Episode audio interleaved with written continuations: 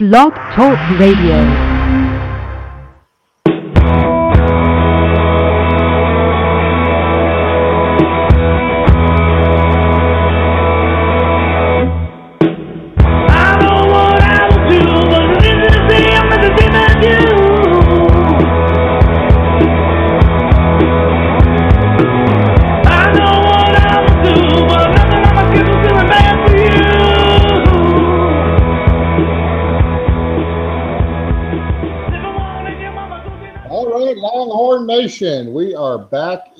Saddle on the Orange Report. We are back in full Wednesday mode from here until the end of the season. Hallelujah. Football season is fastly approaching. We're in the 30 days, um, a few more days and 30 days out from actual live football. NFL camps are starting this week and next week. Um, good times are upon us. Exciting times. We can get get past all of the soap opera, the Brady talk, and Flakegate, and all of that nonsense, and we get to talk about real football. As always, join me from Fort Worth is Matt. How's it going today, Matt? Doing great. Glad to be back with you, and I can see the finish line from here. It's almost football season. Absolutely. Well, I'm Mike, and I'm down in Houston, and I, I want to let our listeners know right off the bat I'm trying a, a new way to connect to the podcast tonight. So if we have some audio um, glitches, um, I'll hear them when I listen to the replay later um, tonight. But I wanted to do a kind of this test show um, to kind of test the new software that we're using, and, and hopefully it'll sound better. It seems like I'm going to have a better connection, so we'll see how it goes uh, and, and, and make a decision for for next week's show. But as I said, we are back in the saddle, full shows from here on out every Wednesday. Um, lots of good guests already lined up, and that's what I want to start with tonight. Is I want to kind of tell our listeners who we've got coming up next week. We're going to start um, on August 5th, next Wednesday, our preview shows. And right out the bag at 8.05, we're going to have Alan Kinney. Um, he's going to um, preview our friends from Norman. Um, everybody knows Alan. He he does a podcast and he runs the um, blatant homerism site. Um, real real well known OU um, person who um, covers athletics and of course football. Then at eight thirty five we've got Truth of the Bear. Brian Etheridge from the 247 site come on 35 and we'll talk about the Baylor Bears and what um, he expects and what we expect from them this season. So next week's show, um, looking um, pretty strong. And then the week after that, we've got Marshall Weber from Frog of War, covers TCU. Kevin Flaherty from the Shiver um, at 835, who covers Kansas on the 247 site. And then we've got SB Nation, um, um, Wide Right Natty, the following week with ISU. So I mean, we've got we've got guests lined up all the way up until our preview show of Notre Dame. I do not have my Notre Dame guests confirmed yet. I've got feelers out. Couple. One has kind of tentatively um, confirmed with me. So as we get closer to Notre Dame, the week the Wednesday of the Notre Dame game, we'll obviously have a, a Notre Dame guest on there. So um, lots of good guests, lots of good things to talk about. Hell, it's been all summer since we had a show, and I have actually felt real good all summer. About I guess Saturday, I started feeling terrible. Um, so I went to the doctor yesterday, and of course I've got wonderful bronchitis. So I haven't coughed much today. The antibiotics he gave me were pretty strong, and the cough syrup. So I might fall asleep during the show, but hopefully I may not cough. So um, if I do cough, I'll try to hit my mute button. Matt was just telling me off the air he's been down and out for about four or five days. So we're a mash unit tonight, but it's been so long since we had a show, and I've been targeting this one as kind of the start back date. I didn't want to delay it another week, so uh, we're going to go for at least 45 minutes, hopefully an hour, because we do have a lot to cover. But we both are under the weather, so if you hear both of us coughing or, or, or feeling kind of weak, um, it's not an excuse; it's a reality. So that, that's that's where we are with the the health of the host today. Um, for those that can't listen live, um, I do want to reiterate where you can find the show later tonight or tomorrow. Um, it is on iTunes. Just look the Orange Report. We're also on the Stitcher and TuneIn app on the Android. Uh, I'm also going to be part of. I just got the email uh, the other day, and I will I will tweet it out probably later tonight or tomorrow. I don't have the details right in front of me, but there is a new Texas Longhorn sports radio app. Some guys have um, started, and I'm going to be one of their podcasts on there as well. So once that's up tomorrow, I will tweet out that. So it's another free app you can download and hear not only my show but other um, Texas Longhorn related content there. I think it's going to be a, a, a pretty good um, a pretty good site for people um, to, to check out. So with that said, um, um, I want to start off real quick with just a few updates, some other updates UT related. Um, been getting lots of DMs and questions about this, so I thought we'd address it right away. Um, Lampkin, what's going on with Lampkin? Well, if anybody's been covering this uh, fiasco ordeal, basically he is not going to be a Texas Longhorn. Long story short, he needed to pass several Spanish classes. It don't look like it's going to occur. Um, so probably probably the way this is going to play out is is probably in the next several weeks he will get officially denied admission to, to UT. Now this is a UT admissions issue. This is not an NCAA. It's not a house. So once once he is officially denied from from University of Texas uh, as NCAA by law state, he will be released from his letter of intent, and he will be free to sign with whatever whatever university is willing to give him a scholarship that that, that will either waive or does not have the foreign requirement. Uh, it'll most likely be an out-of-state school. I'm probably presuming it's going to be OU. Now, we could talk about the politics. Did he get cold feet and he didn't pass the classes so he could end up at OU, this or that? At this point, it really doesn't matter to me why he's not enrolling at UT. The bottom line, he's not going to be horn. If he wants to go, I mean, do we want a kid to, to show up and then, okay, and then he really doesn't want to be there and he goes through the motions for a year or two and then he transfers or it doesn't work out? I would rather free up this scholarship, get a 2016 kid. Hey, he got cold feet there's no sense in calling bad names. He, or, and if that's the true story, maybe he just couldn't pass the Spanish class. Maybe he got behind on him. He may very well have a learning disability. As his mom said, there's lots of roads we can go down. I'm not going down any of them because I really don't care. He's not going to be a Longhorn. He's not going to be part of the football team. I'd rather focus on the 80 plus guys that are going to be there and get this ship back to where it was going to go. So we're going to wish the man, the, the young man, luck wherever it goes. Now, am I going to talk trash to OU people who say we're playing dirty and and holding him up and all that. Yeah, I'm going to defend my university, but I'm not going to let the kid, you know, be in the middle and trash because at this point, I really don't care the reason. The point is, he's not going to be at Texas. It's time to move on, folks. That's my take on Lampkin. I don't know if you're familiar with the story, Matt. If you have any uh, further takes on that, or we can move on. No, I mean I agree with you 100%. It's done. He, whatever the reason, it wasn't going to work anyway. So let's forget it and move on. Couple other people we're waiting on for fall camp. Um, Gilbert Johnson, um, the, the, the, stud receiver who I thought really could come in and help us. Um, he was probably a long, long shot to ever get in. Um, he liked Texas. Charlie gave him the offer. He committed. You know, he signed. Um, you know, there was always hope that he could get in. It looks very, very dim for him ever going um, to get in. So you know, we'll move on from that and wish the young man luck. Now, the two that are still on the fence is obviously Devo Clarington, the tight end, who I think could come in and help us, and then obviously Major, um, the offensive lineman from the Huntsville um, area. Uh, I think Major was finishing up some summer classes.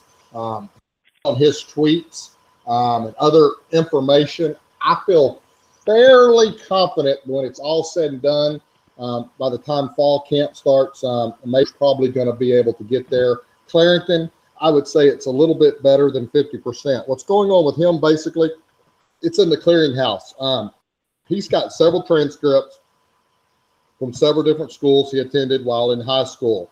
So they're trying to sort out all of the credits. Do they have enough? Did he take the right classes? And will they count um, certain credits? Um, you know, again, we could go down the road why he transferred high school, why he did this. At point, all that it, it, really doesn't matter at this point. Uh, it's in the clearinghouse's hands. They're either going to say yes, or they're going to say no, or they're going to drag their feet, and then they're going to say yes, or they're going to say no. That's really where it's at. Now, I will say this: uh, midsummer, um, he he took the ACT. He tweeted out his ACT, his actual score sheet, and he made a 26 on it. Um, is that like off the charts genius? No, but it's way better than most football players, I can tell you, a lot of people who go to college um, who take the ACT. So obviously he has the the intelligence. The 26 is a pretty dead gum good score. So um, he has passed all the requirements done everything the clearinghouse has told him to do. So all we can sit and wait and hope that he gets in. So that's where we are with those updates. So um, we'll we'll move on from there, and we'll just see if they enroll. Obviously, the second summer session is is just about over. So um, you know, fall camp starts August seventh. Um, we're going to know here in the next week if they get there. They may be late to fall camp. Luckily, I, I, guess the first class day, I don't even know. I hadn't even looked at the school calendar, but I'm sure it's late August, probably the first weekend, uh, first Monday in September normally. Uh, they may have to miss a few weeks of practice, but they may still be able to enroll in school in time. So, of course, it'll put them behind in uh, but obviously they'll be in school and we'll have them for the next four or five years. Major's probably going to redshirt anyway. Clarington, probably going to redshirt anyway. Um, you know, may, might, may have seen the field a little bit. So um, the key is we just need to get them into school and maybe not worry about what their contribution would be uh, this year. So um, that's at those updates. I'm going to talk about the topic that I hope I don't derail the whole show on, um, and, I, am really not going to, but I, I think we have to discuss it because, I mean, obviously the athletic department and the athletic director is a big part of UT sports.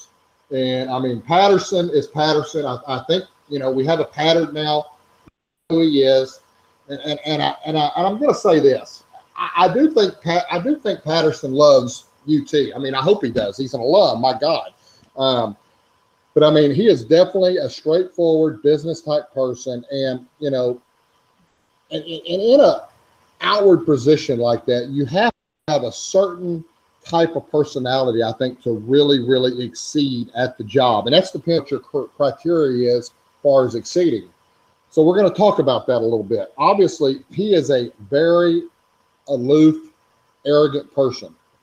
Uh, that's just who he is. I mean, does he have Asperger syndrome? I don't know. Does he have? Does he? Is that just who he is? I don't know. But I mean, as one who has grown up in Houston, and knew back when he was with the Rockets and their general manager. He was no different 20 something years ago. I remember the fans and the talk shows and the media talking about how much of an ass he was back then. So nothing has changed. So what we have to realize is this is what we're going to get. Uh, now, on the positive side, let, let I mean, he did go out and, and he did bring us Shaka Smart, who we don't know how good Shaka Smart's going to be, but we think it's a good hire. And then the same thing with Strong. I, I think we're starting to see things that Strong is definitely uh, the right the right guy. We don't know for sure because we're not winning enough football games yet. We'll see if that comes. So he's made some positive things there. Um, I do think the new ticket system, the, the, the true thing is is pretty cool that you can go on there and move around. Now the way it was rolled out, horrible. Talking about people buying boats and selling their tickets, stupid comment, tweeting out that you don't even know the name of, uh, you know, the, the, current biggest named golfer, eh, eh, eh, you know, person, um, you know, stupid stuff like that. And then we can go down the, the, the line of comments. So I guess what I'm getting to say with Patterson, I think it's still too early to completely judge him on the job. I think we've got enough evidence to say, yes, he's an aloof ass. Does that mean he can't be an effective AD? Time will tell. I'm leaning towards believing that it's probably going to cost him his job because I mean we have a new president. I mean it's well documented. He's meeting with Fenves. Fenves um, and him have got cross have already been cross-eyed, and I don't. I just think his days are numbered. When will they pull the trigger? Who knows? Um, it'll be interesting to see, but I wanted to see what Matt's takes on the whole AD Patterson fiasco is at this point. Well, Mike, I think you make a good point that he's the same guy he's been for 20 years. So, although I'm frustrated as many other fans, you think about if UT turns around and let's say they fired him tomorrow. What does that say about the people that made the decision? Because he's not magically overnight turned into this guy. He's exactly who he was going to be when you hired him. So it, it calls into question what was the damn thought process that led him to get hired in the first place, and the fact that now after what has it been two years? You're going to turn around and undo it and say, well, we made a mistake. I mean, you can't afford to make mistakes of that magnitude in such an important position. So I know a lot of the power brokers that were involved in that decision are no longer areas of leadership at UT, but I just don't think that they will allow a, that quick of a of a hook unless he just does something completely ridiculous, you know, and gives him no other option. Uh, my personal opinion is um, you know, unless you know, unless Charlie Strong pulls some kind of miracle out this year and the team just wildly exceeds expectation, um, I think that people are gonna people are not going to be uh, uh, anxious to give put a lot of heat on Charlie Strong, but they're going to be frustrated, and so their whipping boy is going to be Patterson. And so, I mean, unless he just hides out of the public eye completely, they're going to just find any reason. I mean, he'll probably give them lots of ammo, but even if he doesn't, they're to the fans are going to find a way to get pissed off at him. Um, and I think that he'll probably not be around when the Irish come to Austin at the start of 2016. Yeah, yeah, that's that's pretty quick. I, I, I, you know, I was reading so many reports about a month ago. I thought, hell, he may not make kickoff 2015, but I, I think that would be quick. But uh, and then I thought, well, you know, that's a, that's a, you know paying paying off, you know, quite a quite a few millions of dollars to him. Um, he'd probably get another two years. But yeah, you know, I think a year out is possible. And I think with us having the new chancellor McRaven, I think McRaven and Fenves are on the on the same are on the same page. So I think McRaven's going to give um, Fenves um, full latitude to do whatever he wants to do. And if Fenves gets more sideways and more frustrated, um, you know, and, and, and, keeps getting his emails and phone blown up with complaints, um, I could see Fenves pulling the plug and just and, and then moving forward. And I think you make a valid point. Of what does it say about the people hiring? Fenves, I think, has an out because he could say, "Hey, I wasn't the president. This wasn't my guy."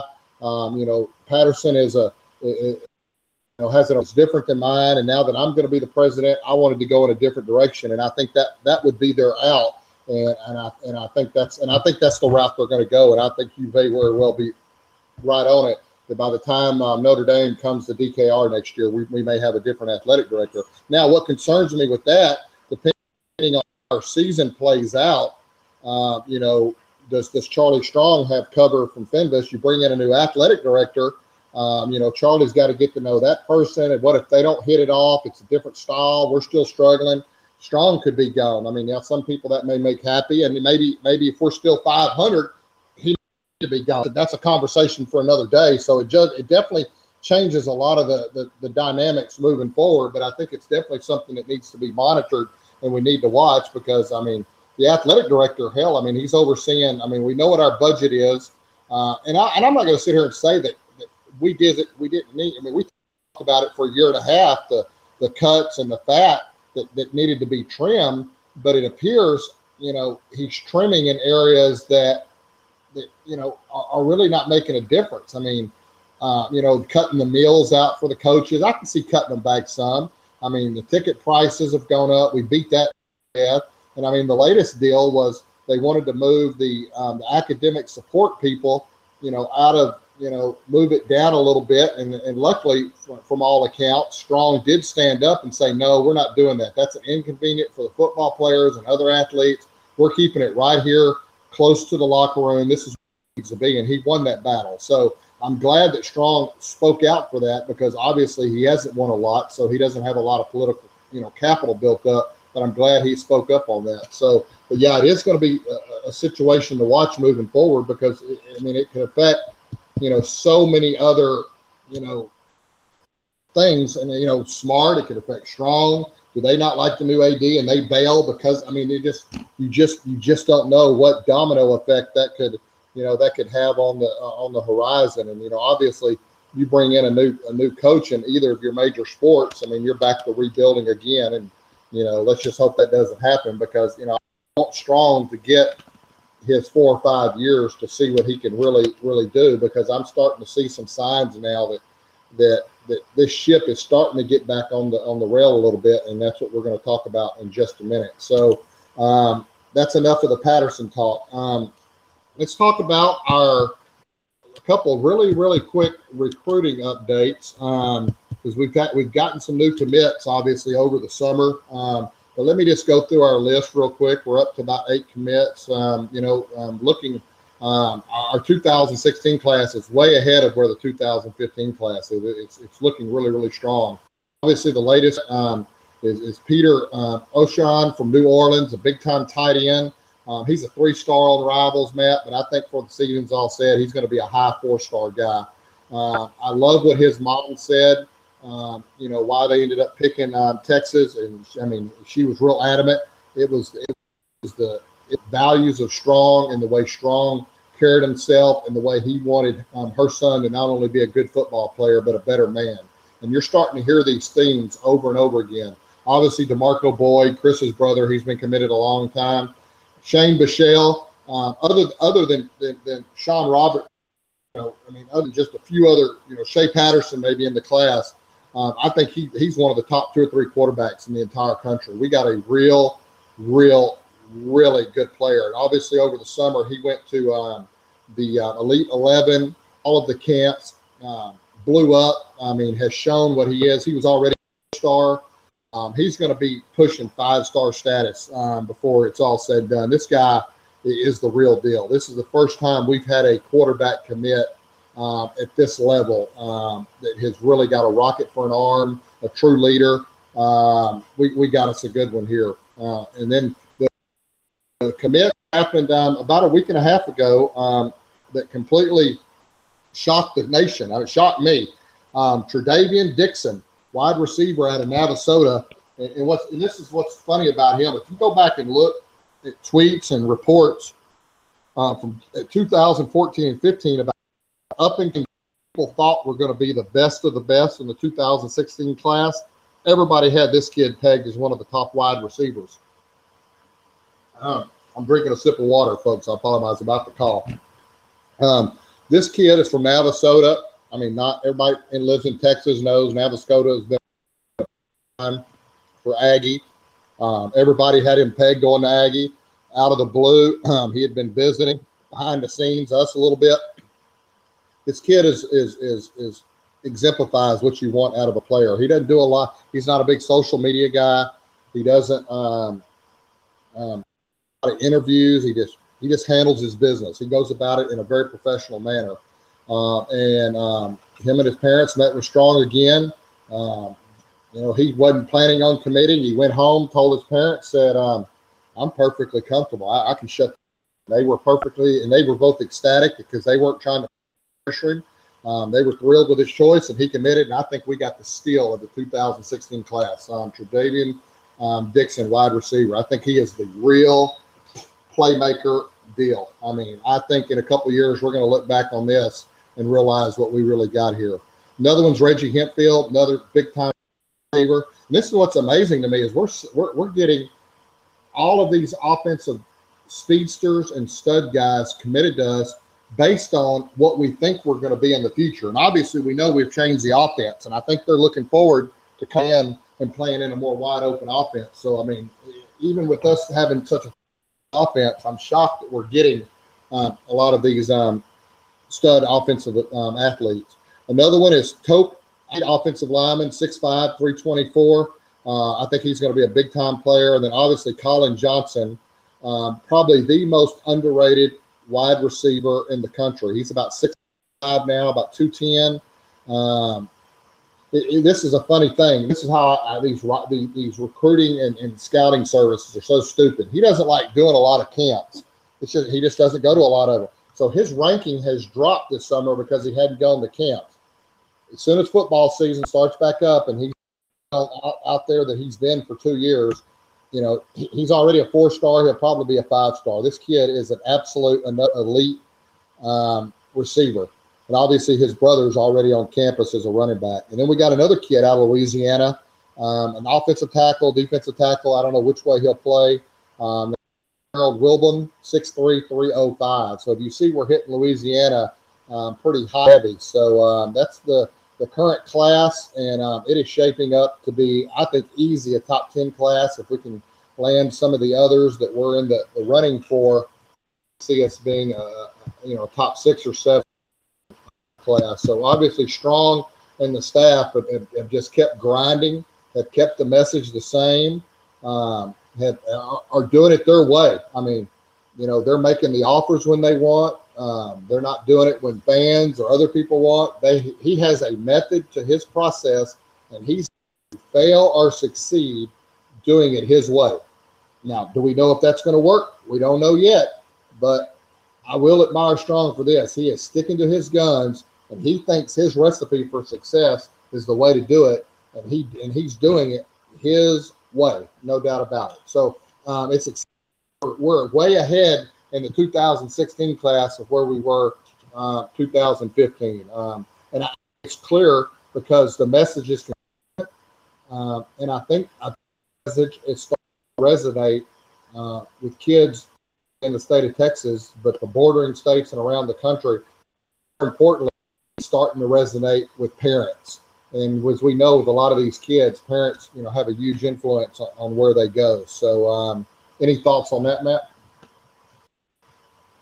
Well, yeah, you know, just listening to you know what you're saying about uh, what the players are looking for and maybe Strong's message is resonating. It feels like to me like the, the high caliber recruits, at least in Texas, seems like you know they may come from differing backgrounds or whatever, but it sure seems like a lot of times they actually do have pretty good uh, mentors or parents or some kind of support system to kind of guide them because I think these are pretty wise decisions. I mean, you know, if you're a if you're a junior at high school, it doesn't matter who's the best team in the state right now, right? I mean, because by the time you get there, those guys are going to be gone. There's going to be another set of people coming into campus. Be a whole new regime, and you don't know. It's a cutthroat world. You don't even know if your coach will still be there, if you know if the team will play in the same conference or anything like that. So it seems like the players more now look to each other in that class. There's a lot more. It seems like class unity. Like, hey, we're the class of 17 or 18, and they get to know each other and feel comfortable about who's a good guy and who's uh, you know somebody that's a knucklehead.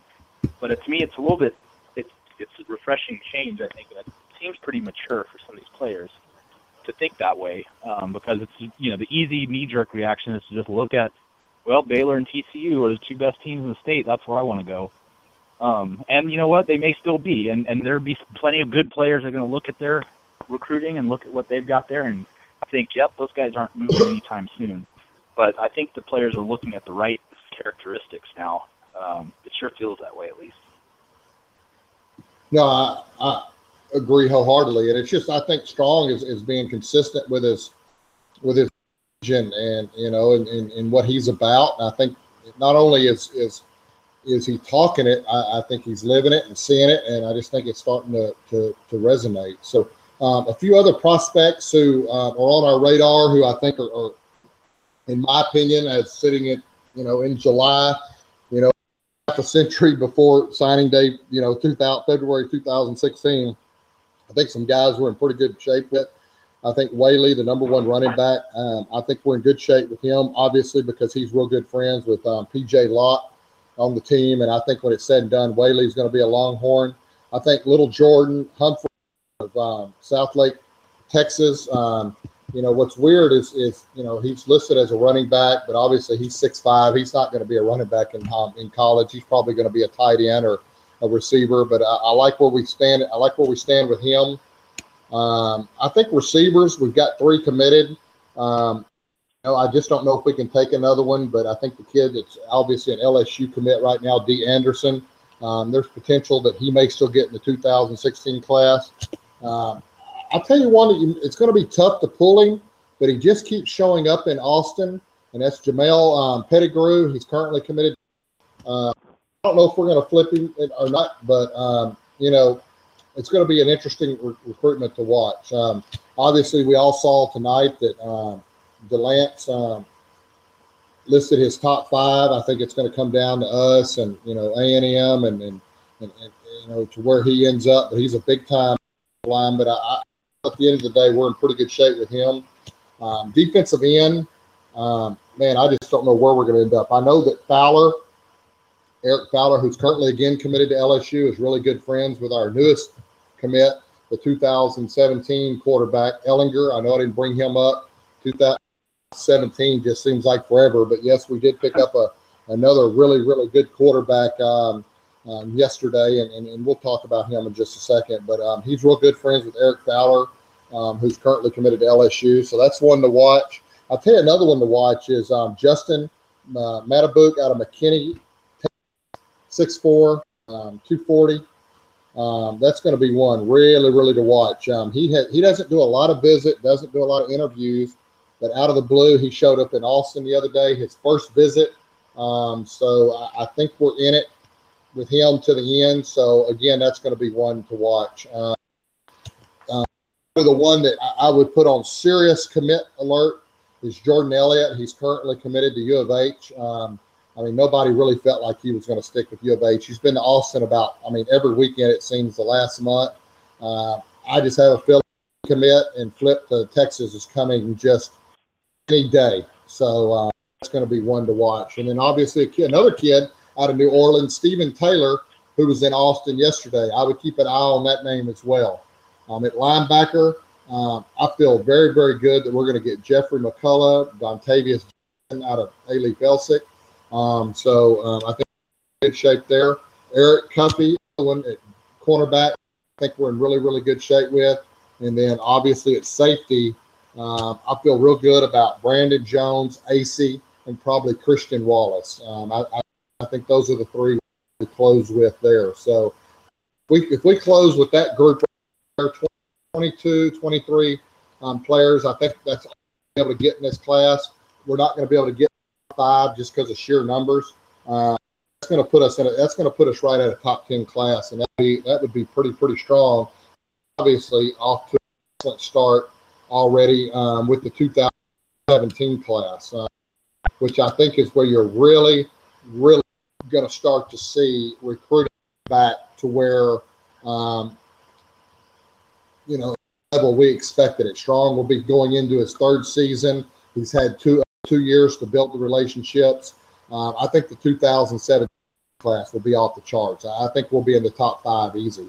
And we're already off to a tremendous start. We got Damon Miller, probably going to be the number one rated receiver in that class, and then Ehlinger, other than you know Sean Watson, probably the number two ranked quarterback. So um, you know, recruiting seems to be back, you know, headed in the right direction.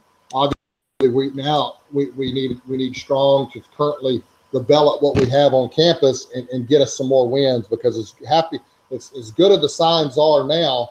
Uh, it could sure turn, um, you know, you know, bad uh, again quickly if we if we stringing together uh, more wins because uh, winning is obviously a big part of the puzzle. And you know, I, I, would say that one thing that has changed the landscape in the Big Twelve is obviously is is TCU and and Baylor. I mean, Baylor's not going away. I don't think they're a one hit wonder. I mean, they're going to have years, obviously, where they're going to be really, really good, years where they're just good. But I think Briles, just because of his ties to Texas and what he's done there, Baylor is going to be in the hunt for a lot of these big time players. And so is TCU. I mean, obviously, TCU probably should have been in the playoffs last year. Uh, a lot of people are picking them to be in the playoffs this year. Um, they're not going away. I mean, both of their recruiting classes the last couple of years and, and, and what they've got going already for 2016. So obviously, Strong has moved into a situation where there's more competition um, for a lot of these elite players. It's a different landscape today. So that it, it just it is what it is. And then obviously you'll have A and M and OU and you know some of the other you know LSU and, and those schools that come into Texas. So um, Strong is battling a different uh, a different animal than what Mack had to battle, you know, 10, 12, 15 years ago. Um, Mack just had to start winning and get out there, and, and, the recruits were lined up because Baylor, TCU, and those schools were, were, were horrible. A&M was horrible. I mean, really, what you know, it was a lot easier for Mack to take over the state because other than OU, nobody else was really recruiting that well. So, um, but considering where we were just a year and a half ago and, and, the, and the downslide recruiting – um, Strong and, and, his staff have really come in and, and, done a pretty good job. More work to do, absolutely, but I think it's headed back in the right direction. Matt? Well, let me ask you a question, just summary, summarizing what you said there. Uh, how would you rank Charlie Strong's recruiting prowess so far on a scale of one star to five?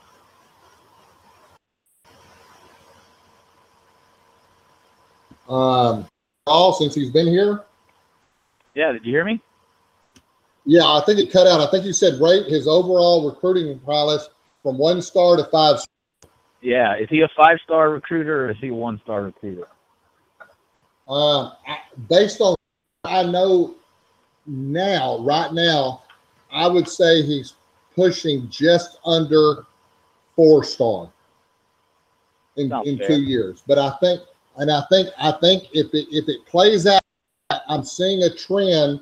By the time the 2017 class signs, I think you would say he's a four, four and a half star, or it could go the other way. I think it's still undetermined.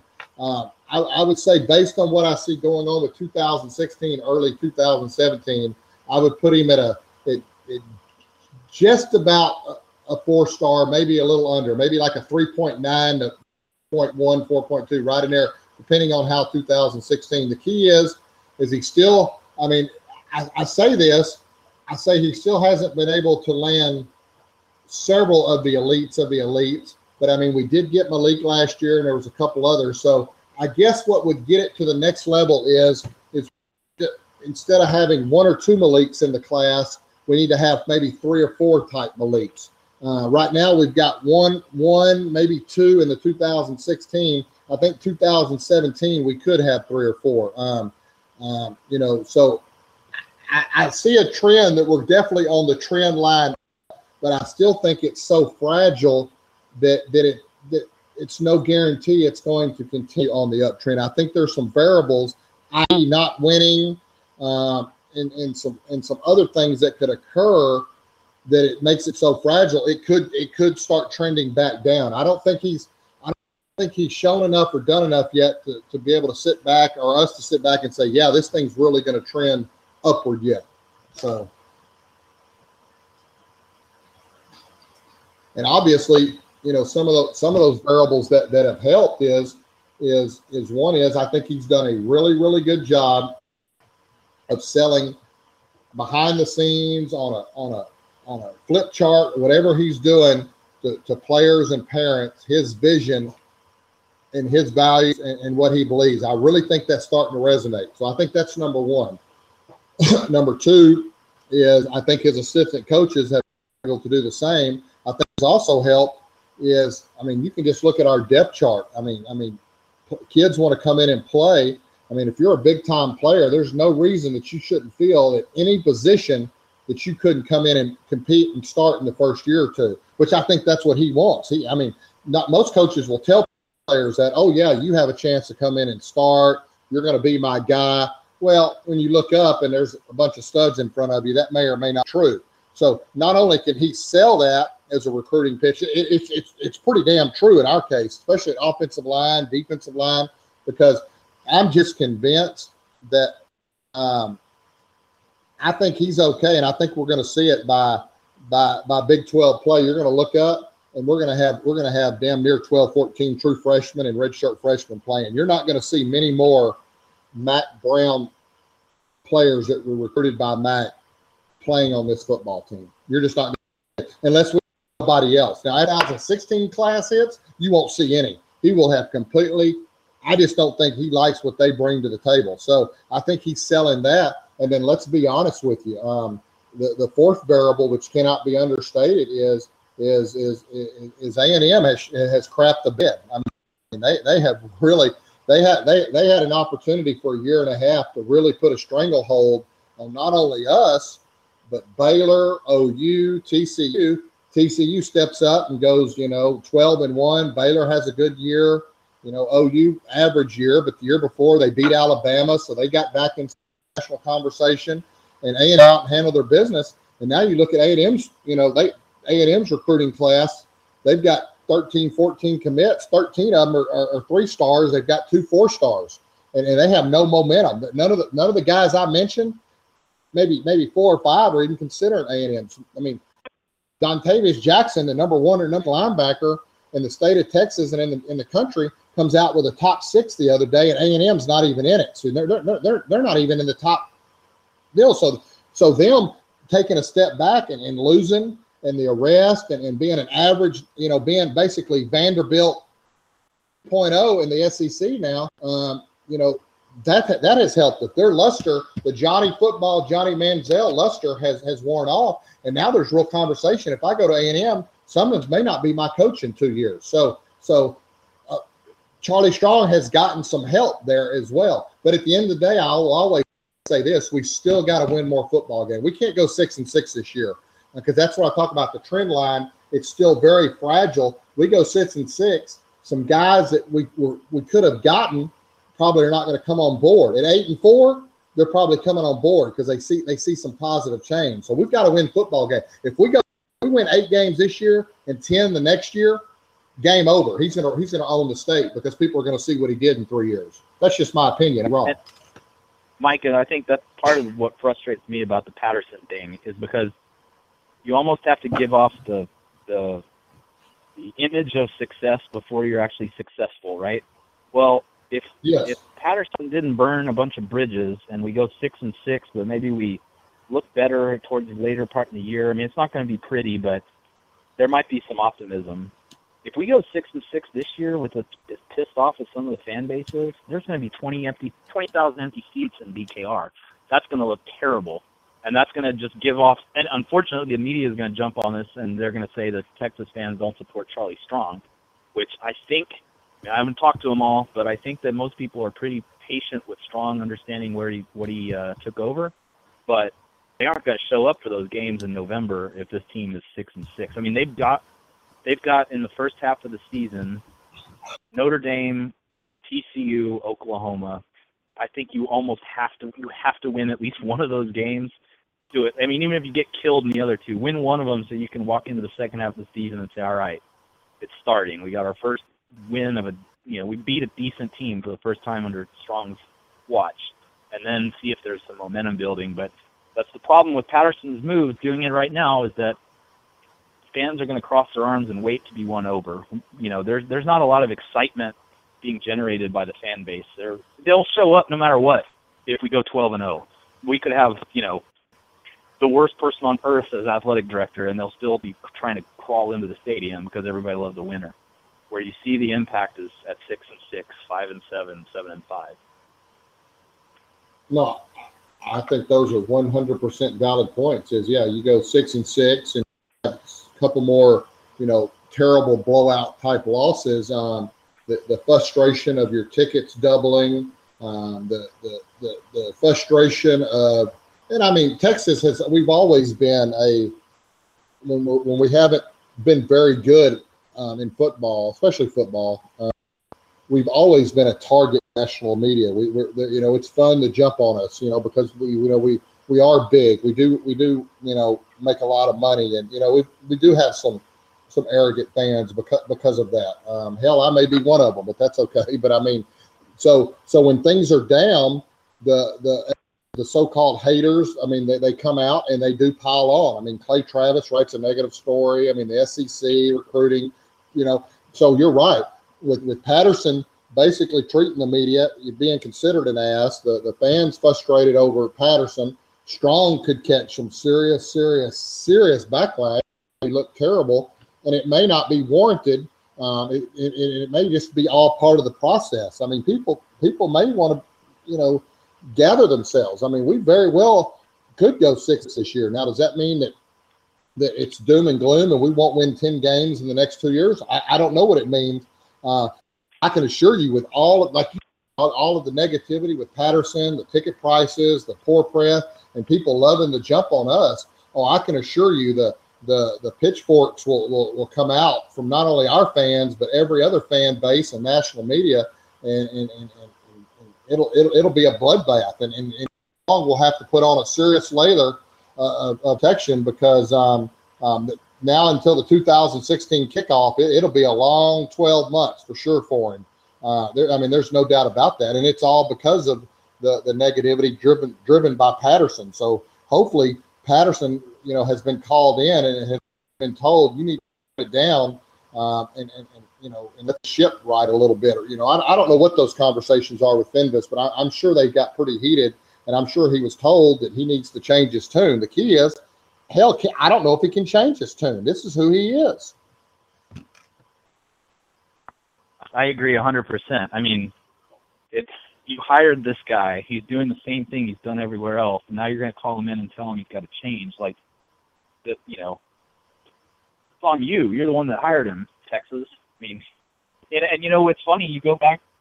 There was some some people were concerned by that Portland writers uh, article, and some dismissed it and said that guy was an idiot. But I mean, how true is most of that stuff now? It sure sounds like the same pattern we're seeing in Austin.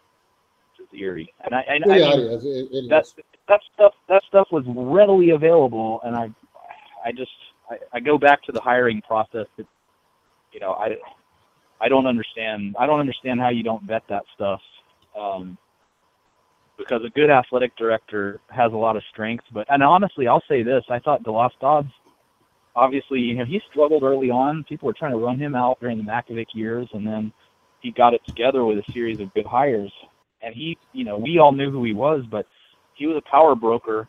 But I really felt like towards the end of his regime, he was too much out in the in front of the camera, making too many comments and rocking this boat about realignment and all of that stuff. And it feels like what we hired is, you know, Dodds 2.0, someone that's even further out in the limelight. I mean, how many interviews did Patterson give before the first football game was played under his watch? And it's like this guy's brand new AD.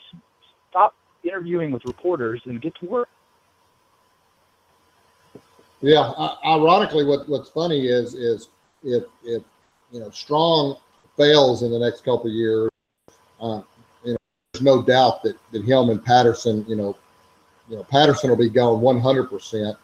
Um, you know, but ironically, if Strong does succeed and, and, and get this thing going the way that we want it to get going, you know, Strong Strong very well could save Patterson for a couple more years. Now, I think eventually Patterson will rub enough people wrong, and I don't see him as a long term person, but he may survive his first contract and then decide to leave and go do something else. But um, he's definitely, you know, the key is is how you know how quick it happens. I mean, you know, you know, strong struggles like this year, like you said, and if we have another rough year, the bad PR, I could pulling the trigger on Patterson, and then people will be happy. They say, "Hey, you know, um, you know, you know, you know." In other words, Patterson kind of becomes the the the, the fall guy, and then you know, and then you know they go from there, and then and then fans are kind of happy. Well, we got rid of him, and it kind of provides cover for Strong for a year or two to he is the right. Because I I, I think even if we go six and six, I, I don't think Strong should be fired just yet. I mean, I guess if we get blown out five times and we look horrible, I mean, you got to at least start having the conversation. Is he the right guy? But I, I still think it would be too soon. For me, I think the true judge for me has got to be 2016 season. I mean, you know, um, that that's the season I've kind of you know pointed to because I'm looking at our roster, looking at the recruits. Uh, I think by then, three years, he's going to have most of his players in place of what he's wanting to do. Even though young, I'm not saying you can't. I would rather, I'd rather you know play young to give their all than, than play old guys who you know are just not you know. And I think that's the direction he's going to go, and I'm okay with that. So, you know, I hate to say the 2015 season season is a mulligan, but I mean, you know, I want to see improvement. But I mean, I'm not going to sit here. I mean, there's no way nobody can expect us to, to win 10 or 11 games. If we do, it would be remarkable. But I mean, I just don't think we're there yet. Hell, we don't even know who our quarterback's going to be. I mean, we're five weeks in. I mean, how many teams that win 10 or 11 games five weeks before the season don't know who their who their starting quarterback is? None. And then if we name one tomorrow, are we are we are we confident that he's the guy? If Heard was named the starting quarterback tomorrow, how confident are you that, that he's the right guy? I'm not confident he's the right guy. If Swoops is named the starting quarterback tomorrow, I'm not confident he's the right guy. So see, though we've got too many questions at the most important position in college football five weeks from the season. Teams don't have that, don't have those questions. When in 2008, 2009, there was never question about Colt McCoy in the quarterback position. In, in 2004 and five, or especially in five, after Vince Young did what he did in 2004, there was no question on who, who was the quarterback and what we were going to do until we're 100% confident everybody in that position we're we, we can't expect anything and we haven't solved it yet. Now it may be solved this year. Let's for god's sake let's hope it is. But until it does 10 win teams are not having these conversations. Ohio state is not having a conversation about quarterback. The only conversation they're having is which stud do they want to start? It ain't that which one's not going to perform. So lot, lots Well- of questions going in. Yeah go ahead Is it too early to throw this out there? But I think my position right now, thinking the hypothetical you threw out there, is unless Heard just dominates practice in the fall, I say start Swoops because if Swoops comes out in the first half and fumbles in the end zone and throws a pick six and makes catastrophic errors like he's prone to do sometimes in big games, then you've got no other choice. So and and then Heard's got no pressure because you know, hey man, it's your car now. Swoops, just drove it into the tree, so here's your new one, and it's your team. I think that if you start Heard, like I said, unless he is heads up, like far and away better quarterback, you got a, a young quarterback that's playing kind of looking over his shoulder. Now I don't know what's in between Heard's ears, and some players may thrive under that pressure. But uh, I think, I, I mean, obviously the best scenario would be whoever starts just kicked ass first snap of the season. Uh, but let's be real, it'll probably be a bumpy road. But if it's really bumpy, uh, I mean, I think you got a quick hook. I think uh, just some of the stuff we saw last year, I, I saw flashes of pretty goodness from Swoops, but then I saw flashes of just being not a Division One quarterback, and that's what he's got to get rid of. I mean, we could win eight games if we've got a decent quarterback, and Swoops is decent from time to time. Got to get rid of those ridiculous turnovers, fumbling the ball at the one yard line, fumbling in your own end zone. I mean, you're just throwing. We basically threw away a touchdown every single game last year, and the, and the miracle really we went six and seven when you give away seven points at least every week. Yeah, before you, yeah, if you're starting down seven nothing before you kick it off, and in some instances ten or fourteen nothing before you kick off, I, it's tough to it's tough to come back. And, I, and I, you know what? And I've thought about it over the summer. and like you said, unless Heard just goes out there in fall camp and completely look like Vince Young or something, I think that's what we can expect. I think Swoop will start, and I think the coaches are going to monitor it very closely. And if he's, you know, playing, you know, decent and, and, and you know, whatever, I, I think they're going to roll with it. But like you said, if he throws a pick six or fumbles and just the offense missing throws, I think they're gonna they're gonna call on her, say, okay, it's your time now. And I think, and then he goes in and he and, and that and that's it. And then the and that and then you know the new quarterback, and then we'll just run with Heard the rest of the season and see what happens. I think that's exactly what the plan is. Um, you know, um, and, and, I don't know if that's the right one. I mean, the the question at the quarterback position may not even be on campus yet, and if he isn't, I mean, it, we're we're going to struggle till Shane Buechele gets there. I mean, it, you know, Boucher.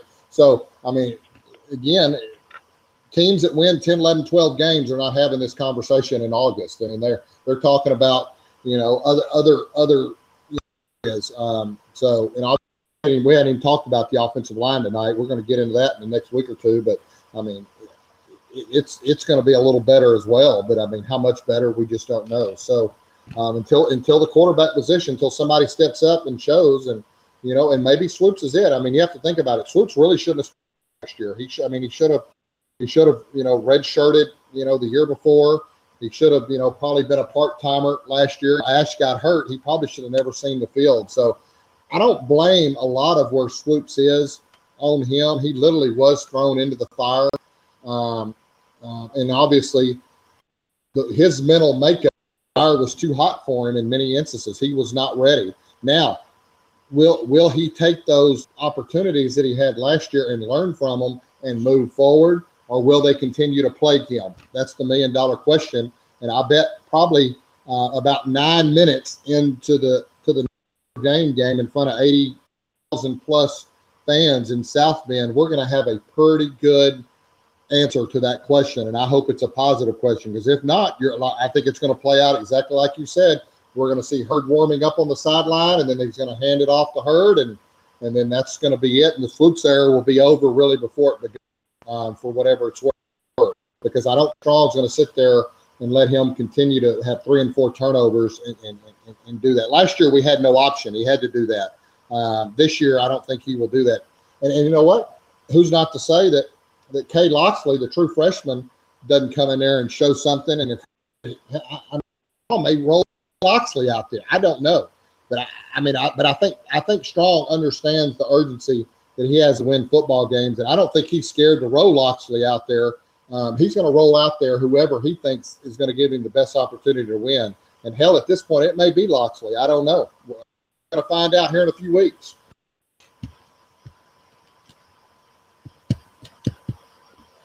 you know, the I guess the sad part for me is, like I said, is Swoops was really thrown into a situation that that that he wasn't ready to handle, and he did not handle it very well. Yeah, he showed some flashes of some greatness, but man, he, you know, you know, it, it, I guess until we get a couple games in, my lasting memory is 59 yards. I mean, that that was the worst offensive debacle. I mean, I can't even move past that.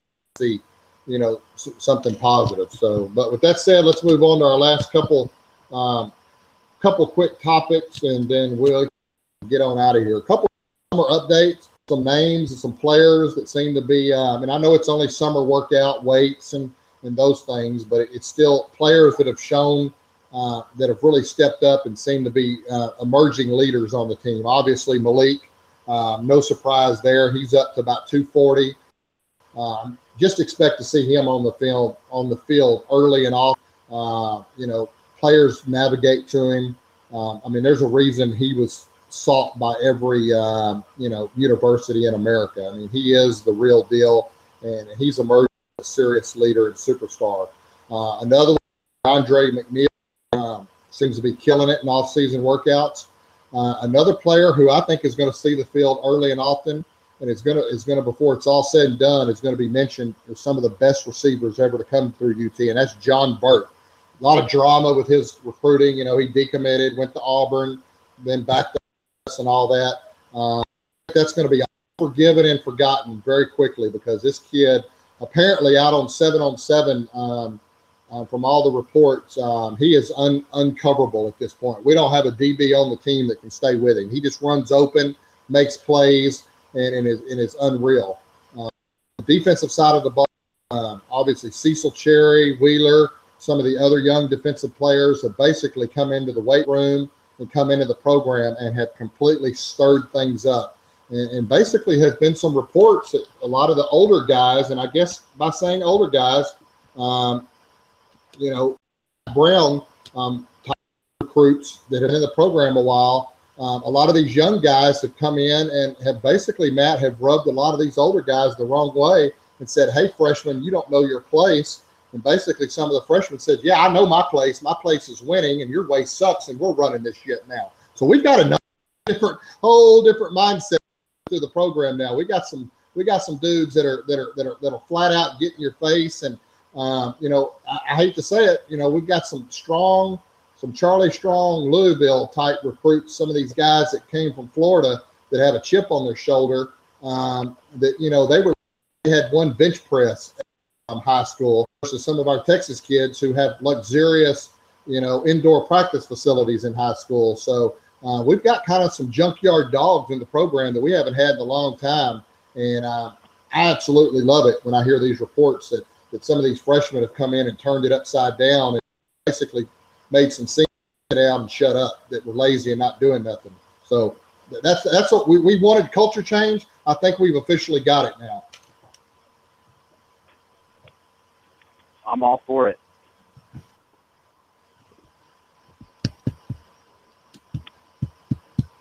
Yeah, because obviously the the other um, wasn't um, wasn't working. So um, also, real quick, and I hate to even bring this up because I know it's Matt's worst topic to talk about, but this damn expansion um, cannot seem to go away. I guess reports today that so-called Big 12 representatives have at least talked IU and Boise. We've heard those.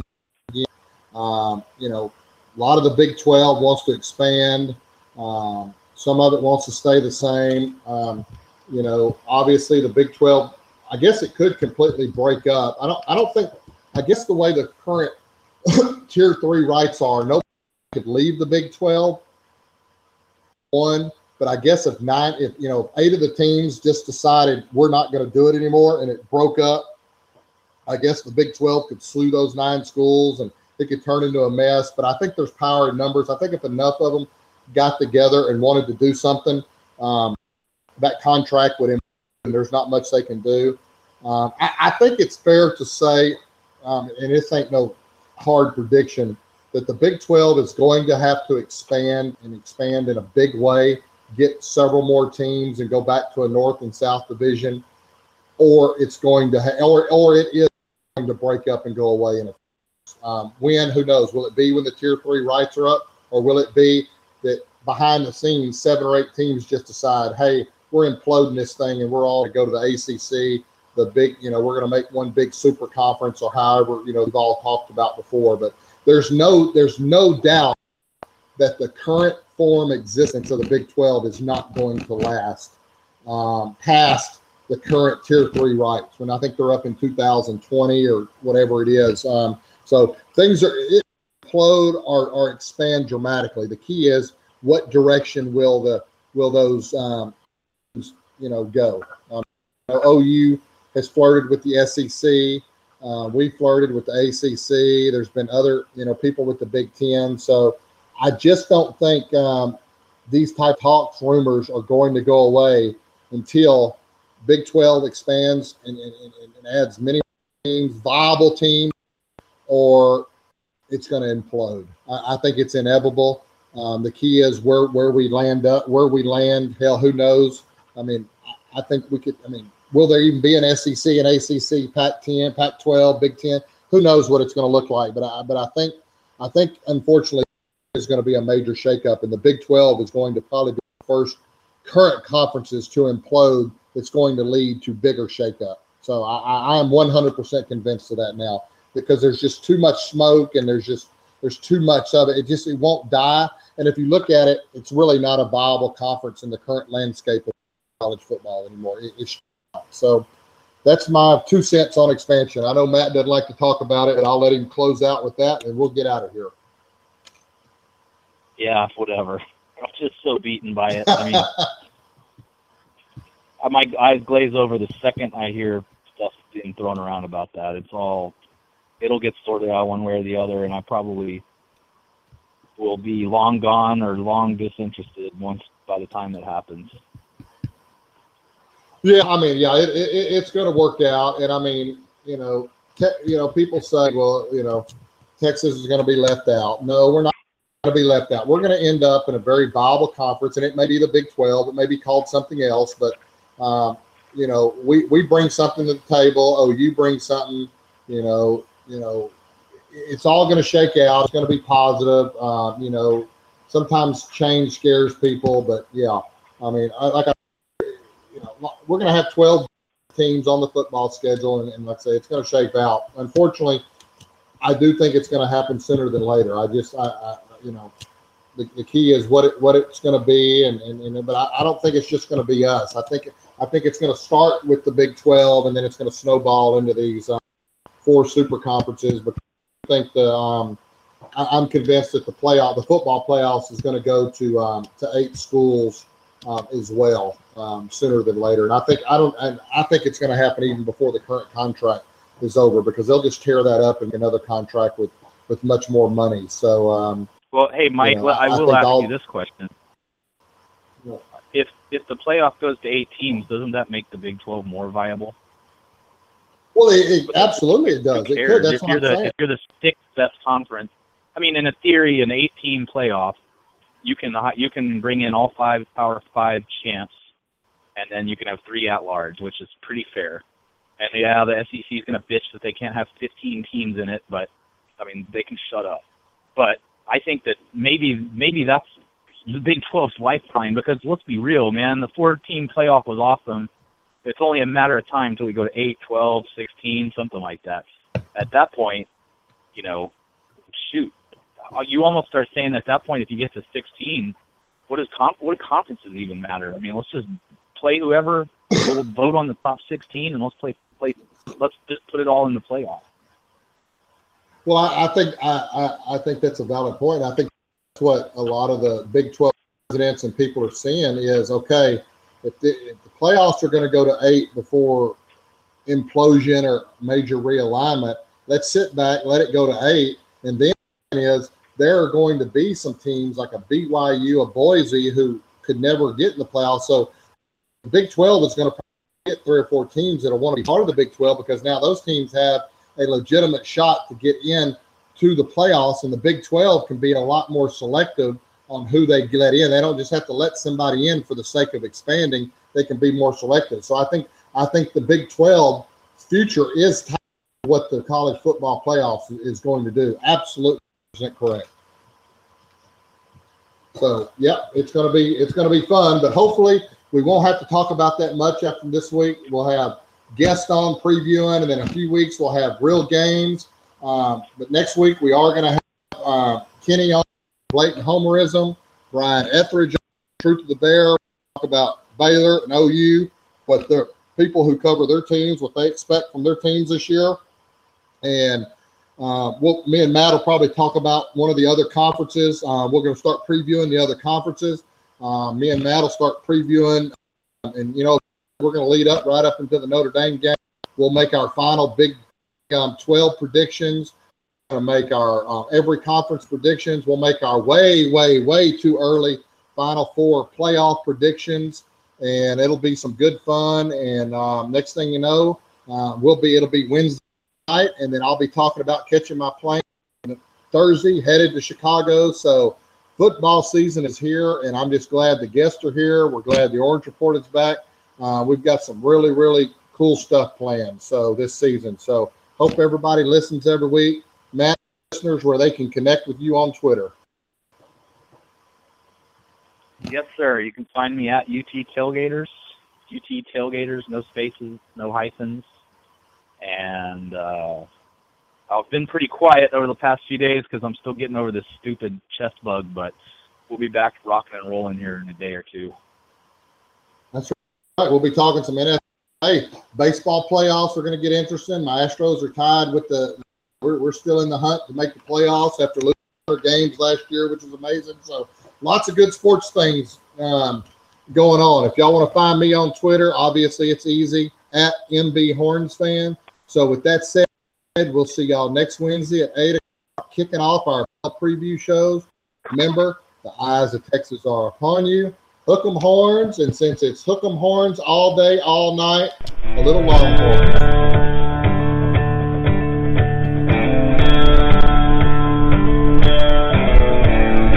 I was just a kid, my dad told me when it comes to football in Texas, there's only one team. They played down in Austin. Saturdays in the fall at Darrell K. Royal, a hundred thousand strong. As I grew, so did my pride for the thunder of old Smokey and singing Texas fight for Bevo and the boys. Down there on the field, come on, hook 'em horns, I know you will. I see Vince Young run for the roses, watch Ricky and Earl strike them Heisman poses. I've witnessed the battle for that old Red River, and I've crossed back over most times as a winner. I'm one of the chosen, whose blood runs burnt orange. Thank God I was born a Texas Longhorn. If you ask me, the greatest thing in the world is a pregame tailgate with a bunch of UT girls down on San Jacinto. Longhorn Nation all around. Come early, stay late, and get loud. I've seen Colt McCoy throw bullets to Shipley, and I've heard all the stories of the great 1960s. From Nobis to McMichael to Rackford Applewhite. Those names you remember blood runs burnt orange. Thank God I was born a Texas Longhorn.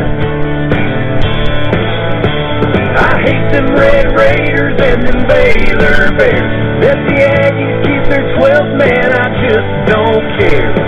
So long, Nebraska, guess we beat you too much. And never forget, oh, you suck! Go.